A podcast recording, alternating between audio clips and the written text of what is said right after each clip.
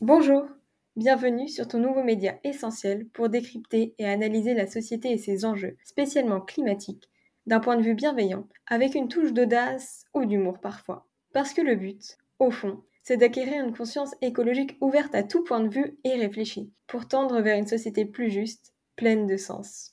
Dans cet épisode, nous allons parler d'une histoire d'amour claire et peu réjouissante pour les animaux. Le président Emmanuel Macron que certains surnomment à juste titre le président des chasseurs, et qui s'est d'ailleurs décrit comme leur ami, soutient en effet les chasseurs depuis le début de son premier quinquennat.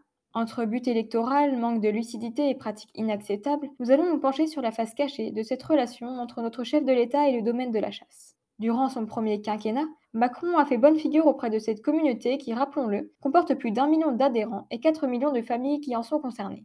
Sans trop nous avancer, nous pouvons donc mentionner que cela fait une quantité non négligeable de voix à séduire. Déjà en 2017, lors de la campagne présidentielle, il avait clamé son admiration aux chasseurs en se rendant au congrès de la Fédération nationale des chasseurs. Il avait effectivement déclaré Je pense honnêtement qu'on a beaucoup mieux à faire qu'aller chercher les gens sur toutes les chasses traditionnelles qui existent. Ça fait en effet partie du patrimoine. Ça fait partie de l'art de vivre. Ça fait partie aussi d'un temps qu'on organise, d'un rapport à la nature. Il se présentait alors comme un fervent défenseur des chasses traditionnelles, s'opposant à l'interdiction de la chasse à cours, ainsi qu'aux dérogations pour certaines espèces protégées, mais il avait en revanche offert la possibilité pour les préfets d'organiser des chasses entre collaborateurs des forces de l'ordre, ou encore il avait donné la possibilité aux chasseurs d'employer des dispositifs silencieux sur leurs armes à feu. En 2018, le président a également accordé au président des chasseurs, Willy Schrein, la division par deux du prix du permis de chasse passant de 400 à 200 euros. Le lendemain même, le ministre de la Transition écologique de l'époque, Nicolas Hulot, annonçait sa démission du gouvernement en direct sur France Inter. Selon Emmanuel Macron, les chasses traditionnelles font partie du patrimoine et de l'histoire de nos territoires.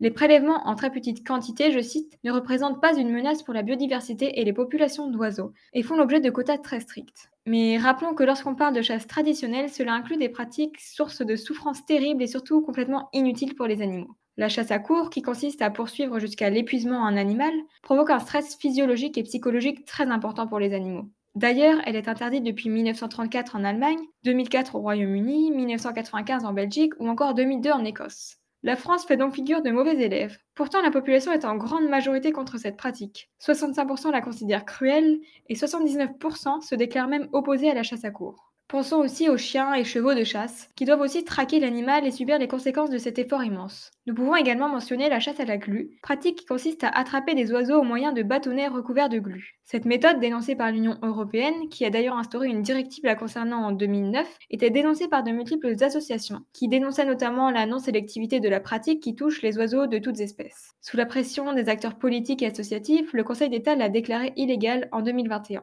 Cela n'a pas empêché Macron, à son grand bonheur, d'obtenir une seconde fois le soutien des chasseurs durant les élections de 2022. Encore une fois, le président de la Fédération nationale des chasseurs a lui-même déclaré Je voterai Emmanuel Macron dès le premier tour, en mars 2022, ajoutant qu'aucune loi ou amendement pouvant abîmer la chasse n'a été adopté dans ce quinquennat. À chaque fois qu'on a eu un problème à régler avec un ministre de l'écologie, il est intervenu, disait-il en parlant du président.